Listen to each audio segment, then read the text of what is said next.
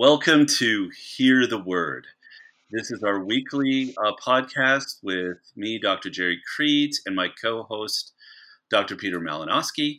And we are here to read to you the Sunday readings. This coming Sunday is the 19th Sunday in Ordinary Time.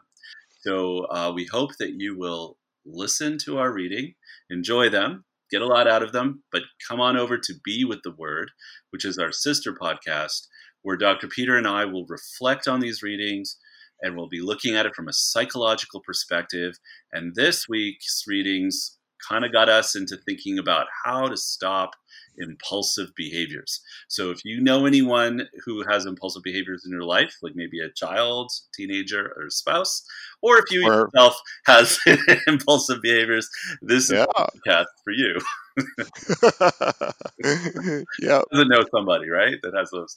All right. But let's uh we're gonna jump right in and read to our readings. So the first reading is from the first book of Kings, chapter 19.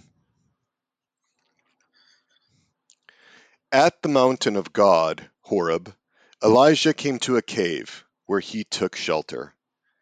Then the Lord said to him, Go outside and stand on the mountain before the Lord. The Lord will be passing by. A strong and heavy wind was rending the mountains and crushing rocks before the Lord. But the Lord was not in the wind. After the wind there was an earthquake, but the Lord was not in the earthquake. After the earthquake there was fire, but the Lord was not in the fire. After the fire, there was a tiny whispering sound.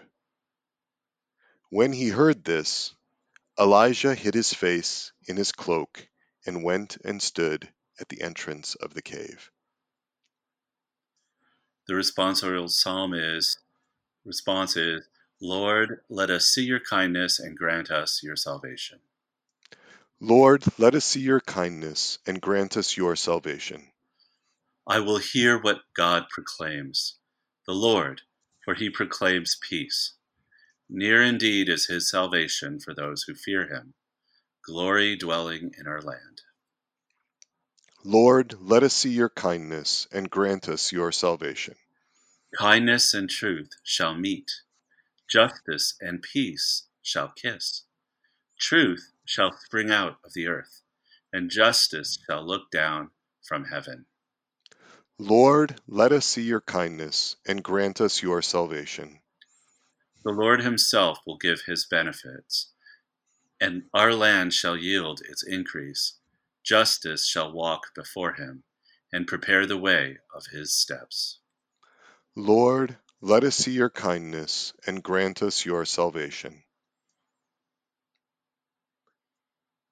The second reading is from St. Paul's letter to the Romans from chapter 9.